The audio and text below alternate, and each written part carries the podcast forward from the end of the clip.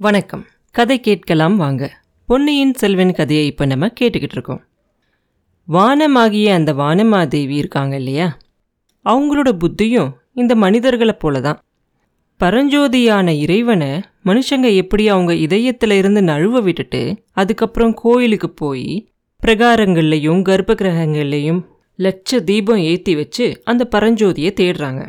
வானமாதேவியும் அந்த மாதிரி புத்திசாலித்தனமான ஒரு காரியத்தை தினமும் செய்கிறாங்க ஜோதிமயமான சூரிய பகவானை அவங்க வசத்திலிருந்து கடல்ல நழுவ விட்டுட்டு அதுக்கப்புறம் என் நாதனை காணுமே அப்படின்னு கவலையோட லட்ச தீபம் ஏற்றி சூரியனை தேடுறாங்க. லட்ச தீபம் மட்டுமா ஏற்றுறாங்க கோடானு கோடி தூங்கா விளக்குகளையும் ஏற்றி இரவெல்லாம் தூங்காமல் சூரியனை தேடிக்கிட்டே இருக்காங்க. வந்தியத்தேவனுக்கு முழிப்பு வந்ததுக்கப்புறம் கண்ணை திறந்து பார்க்கும்போது அவன் கண்ணு முன்னாடி பல்லாயிரம் தீபச்சுடர்கள் மின்றது தெரிஞ்சிச்சு.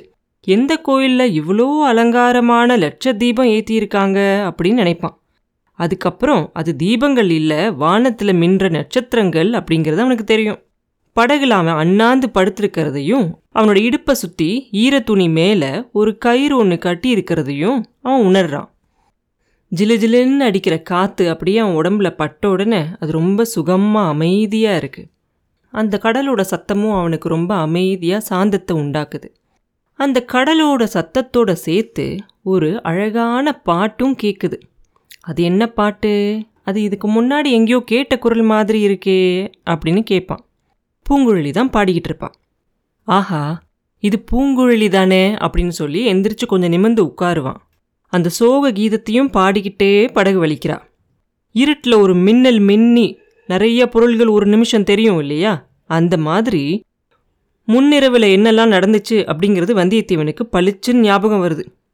அவன் கடலில் தத்தளிச்சதும் பூங்குழலி கடலில் குதித்து அவனை நோக்கி வந்த வரைக்கும் தான் அவனுக்கு ஞாபகம் வருது. அதுக்கப்புறம் நடந்தது ஒன்றுமே அவனுக்கு ஞாபகம் இல்லை.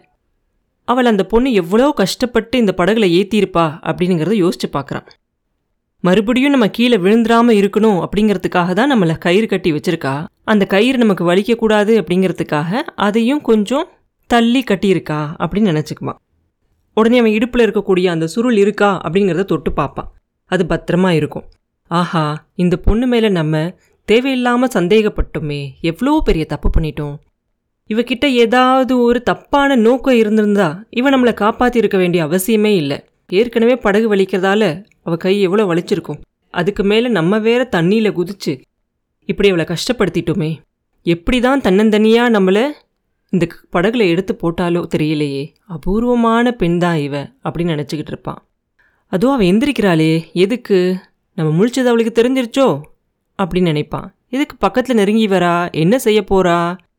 அப்படின்னு யோசிக்கும்போது அவள் வந்து எந்திரிச்சு அந்த பாய் மரத்தை எடுத்து கட்டிக்கிட்டு இருப்பாள் ஆஹா பாய் மரத்தை எடுத்து தனியாக கட்ட போறாளா? எவ்வளோ கஷ்டமான வேலை இது? பூங்குழலி பூங்குழலி அப்படின்னு கூப்பிடுவான். ஓஹோ எந்திரிச்சிட்டியா?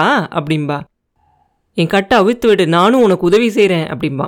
நீ சும்மா இருந்தால் போதும் அதுவே ரொம்ப பெரிய உதவி. கைத்தை அவுக்கணுன்னாக்க நீயே அவுத்துக்கோ.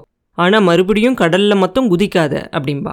வந்தியத்தேவன் அவனை கட்டியிருந்த கயிற்றுலேருந்து அவனே அவனை அவுத்து விட்டுக்குவான். பூங்குழலி அந்த பாய்மரத்தை எடுத்து கட்டின உடனே அந்த படகு இன்னும் ரொம்ப வேகமாக போக ஆரம்பிச்சிரும். வந்தியத்தேவன் மறுபடியும் பேச ஆரம்பிச்சிருவான். சமுத்திரகுமாரி ரொம்ப தாகமாக இருக்குது அப்படின்னு சொல்லுவான். உப்பு தண்ணியை குடிச்சா அப்படிதான் இருக்கும். தாகம் எடுக்காமல் என்ன செய்யும்?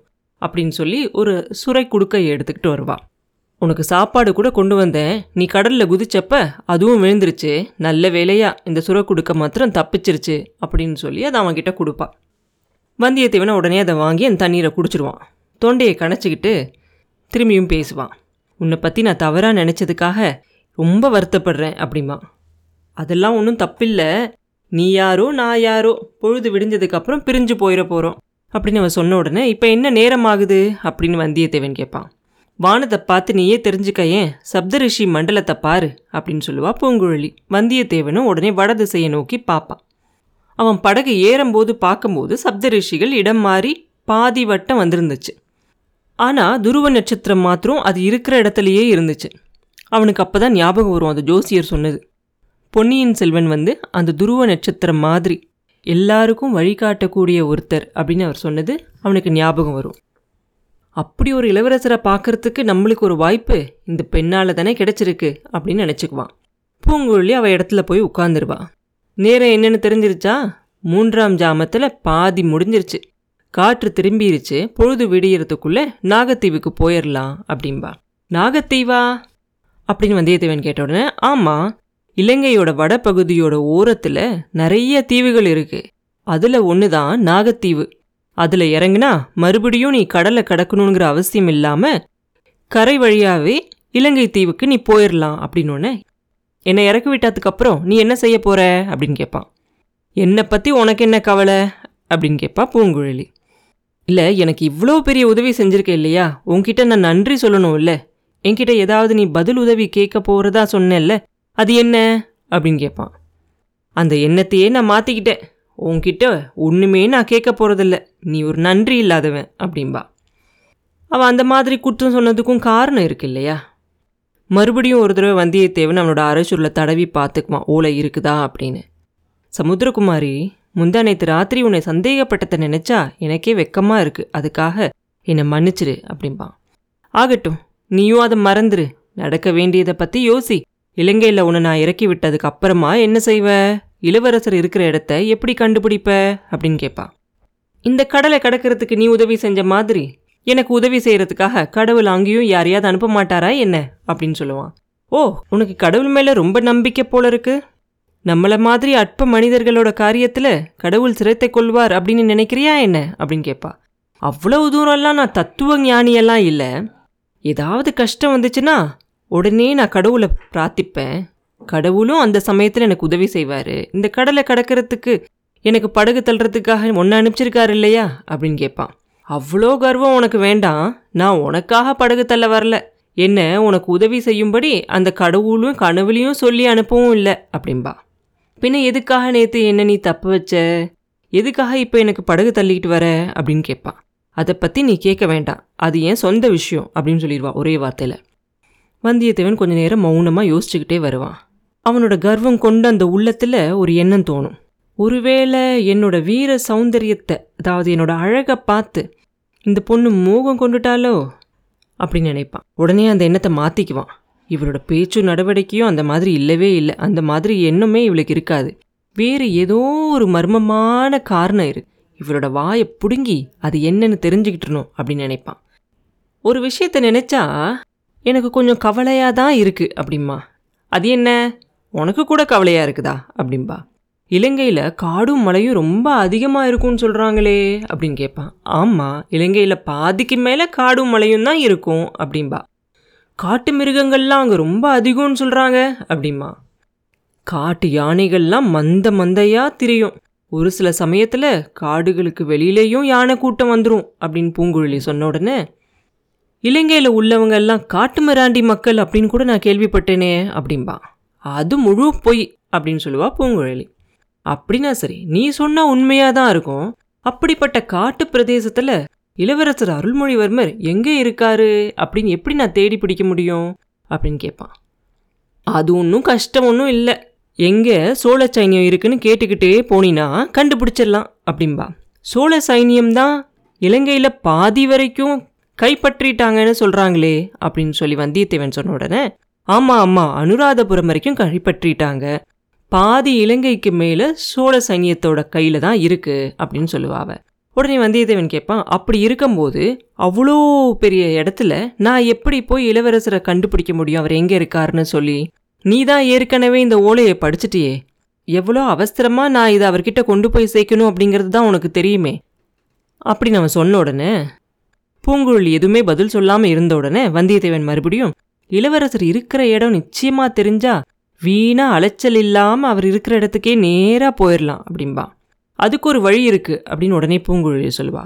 இருக்கும் அப்படின்னு நம்பி தானே உன்னை கேட்டேன் அப்படின்பா இதெல்லாம் பேசிக்கிட்டு இருக்கும்போதே ஒன்று மாத்திரம் வந்தியத்தேவன் கவனிப்பான். இளவரசரை பற்றி பேசும்போது மாத்திரம் இந்த பொண்ணு ரொம்ப உற்சாகமாக இருக்கா?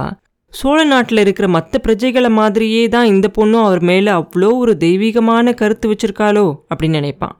ஏதோ ஒரு வழி இருக்கு அப்படின்னு உன்னை நம்பி தானே கேட்டேன் அப்படின்னு சொல்றான் இல்லையா? இருக்கும் நம்பி தானே உன்னை கேட்டேன் அப்படின்னு சொல்றான்ல அதுக்கு உடனே அவ சொல்லுவா காலையில நாகத்தீவுல உன்னை இறக்கி விடுறதா சொன்னேன் இல்லையா? நாகத்தீவுக்கு பக்கத்துல பூதத்தீவு அப்படின்னு ஒன்று இருக்கு அப்படின்னு சொல்லுவா. தீவோட பேரை கேட்டாலே பயங்கரமா இருக்கே அப்படின்பா பயப்படாத. ஆதி காலத்தில் அந்த தீவோட பேர் போதத்தீவு அப்படிங்கன்னு இருந்துச்சு. புத்த பகவான் வந்து அங்கே தான் உட்காந்து அங்கே இருக்கிற ஒரு அரச மரத்தடியில் உட்காந்து தான் புத்த தர்மத்தை போதித்தாராம். அதனால் அது போதத்தீவு அப்படிங்கிற ஒரு பேரோடு இருந்துச்சு. அதுக்கப்புறம் எல்லாரும் பேச பேச அது பூதத்தீவு அப்படின்னு ஆயிடுச்சு அப்படின்பா உன்னை மாதிரி நிறையா பேர் பூதத்தீவு அப்படிங்கிற பேரை கேட்டு பயத்திலேயே செத்து போயிட்டாங்க. அதனால தான் அந்த தீவுக்கு சாதாரணமாக யாரும் போகிறதே இல்லை. பூதத்துக்கு பயப்படாதவங்க தான் போகிறாங்க அப்படின்பா அதாவது உன்ன மாதிரி தைரியசாலிங்கன்னு சொல்லு. கொல்லிவாய் பிசாசுக்கெல்லாம் பயப்படாதவல நீ. சரி பூதத்தீவை பற்றி என்ன சொல்ல வந்த? அப்படின்னு கேட்பான் பூதத்தீவோட கரையில் ஒரு மணி நேரம் நீ காத்திருந்தா பொன்னியின் செல்வர் எங்கே இருக்கார் இப்போ இலங்கையில் அப்படிங்கிறத நான் விசாரிச்சுட்டு வந்து சொல்கிறேன் அப்படின்பா. பூதத்தீவில் நீ யாரை விசாரிப்ப? அப்படின்னு கேட்பான் பூதத்தீவில் ஒரு பூதம் இருக்குது அதை விசாரிப்பேன் அப்படின்பா. அந்த பூதத்தை எனக்கும் காட்டுவியா? அப்படின்னு கேட்பான் அதுதான் முடியாது. நீ என் பின்னாடியே வந்தினா நான் உனக்கு எதையுமே கேட்டு சொல்ல முடியாது. நீ அந்த தீவோட கரையிலேயே படகை பார்த்துக்கிட்டு காத்துக்கிட்டு இருக்கணும். அப்படி நீ செஞ்சின்னா நான் போய் விசாரிச்சுட்டு வந்து சொல்கிறேன் அப்படின்பா. சரி அப்படியே ஆகட்டும் அப்படின்னு சொல்லிடுவான் உடனே. காற்று சுகமாக அடிக்கும். பாய் மரத்தோட உதவியால் படகும் வெறுன்னு கடலை கிழிச்சிக்கிட்டு போயிட்டு இருக்கும். கடலோட ஓங்கார சத்தமும் கேட்டுக்கிட்டே இருக்கும். வந்தியத்தேவனோட கண்ணெல்லாம் அப்படியே சுழன்று போய் அப்படியே தூக்கமாக வரும் அவனுக்கு. மெதுவாக கொஞ்சம் கொஞ்சம் கொஞ்சமாக தூங்குற நிலைமைக்கு வந்து லேசாக நழுவி தூங்க போயிடுவான் அப்புறம் என்ன நடந்துச்சு அப்படிங்கிறத அடுத்த பதிவில் பார்ப்போம் மீண்டும் உங்களை அடுத்த பதிவில் சந்திக்கும் வரை உங்களிடமிருந்து விடைபெறுவது உண்ணாமலே பாபு. நன்றி.